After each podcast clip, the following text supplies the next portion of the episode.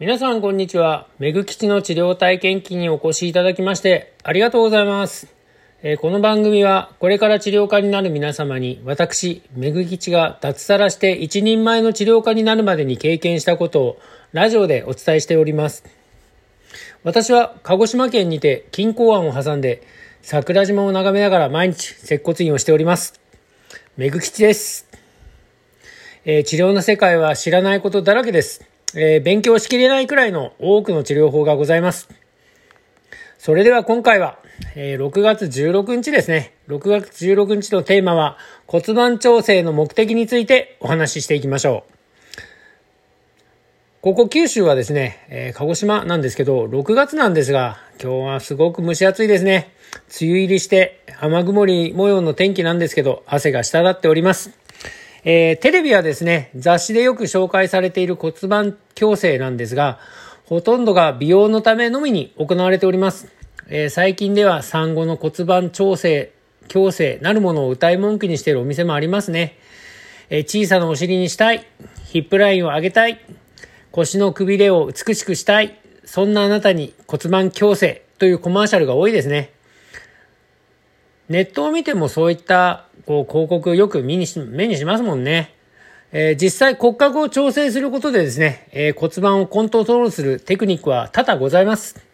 でも、でもですね、えー骨盤を調整することによる生理的現象についてなんですけど、注意喚起するような治療院は滅多にございません。ほとんどないんじゃないですかね。えー骨盤をちょあの小さくするとですね、骨盤の内臓への圧力が上昇しちゃいます。そうするとですね、生理学的に不都合が生じます。えー生理痛ですとかですね、えー生理不順とか、不妊症になったりとか、前立腺が肥大したり、膀胱炎になったり、あと、脱肛って言って肛門がこう、外に脱出するようなことがあったりとか、子宮脱ですね。子宮が下の方に下がっていって、子宮口が下に飛び出すような症状が起こったりします。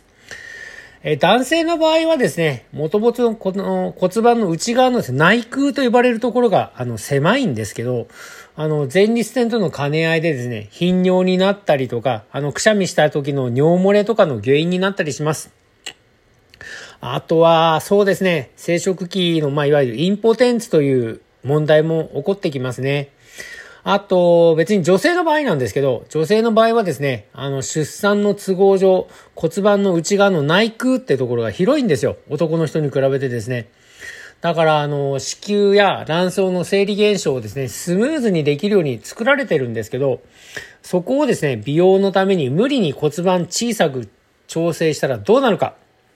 子宮や卵巣への負荷が増大します。そのために生理の問題とか、妊娠の問題とか、泌尿器の問題とか、生理ホルモンの問題が起こって、男性よりもですね、問題が大きくなるんですよね。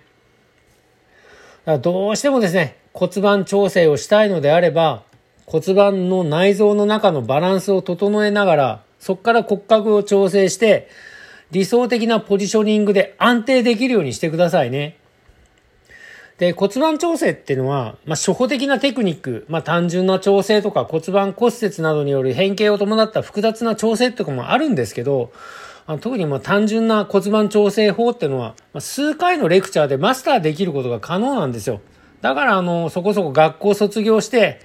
1、2ヶ月でマスターして、あの、皆さんにご提供している整骨院とか接骨院、もしくは、あの、まあ、整体院ですね。そういったところで、ま、いろいろやってるんですけど、そこ、副作用についてのレクチャーほとんどされてません。ほとんど、ほぼ追いついてないんじゃないですかね。だから、あの、まあ、そこにいらっしゃるような治療家が、それをちゃんと説明できるかって言ったら、ほぼできないと思います。だからそこを説明できるような治療院を探さないといけないんですけど、そこの治療院選びのコツってなると、あの前回お話ししたように、まあタウンページ使ってみて、あの、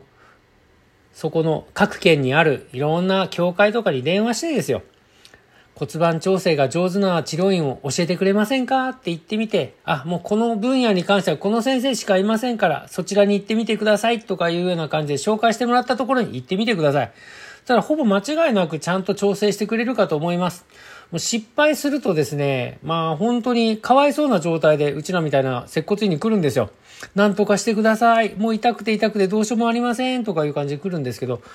まあなんとか手遅れにならない状態であれば、なんとか自分でも治療できるんですけど、もう本当ひどい状態になるともう手術で骨盤をボルトで固定してっていうような形になる可能性が非常に高いです。だから気をつけてですね、あの、治療院を選んでくださいね。じゃあ今回はこれまでで。また次の放送を楽しみにしておいてください。じゃまたね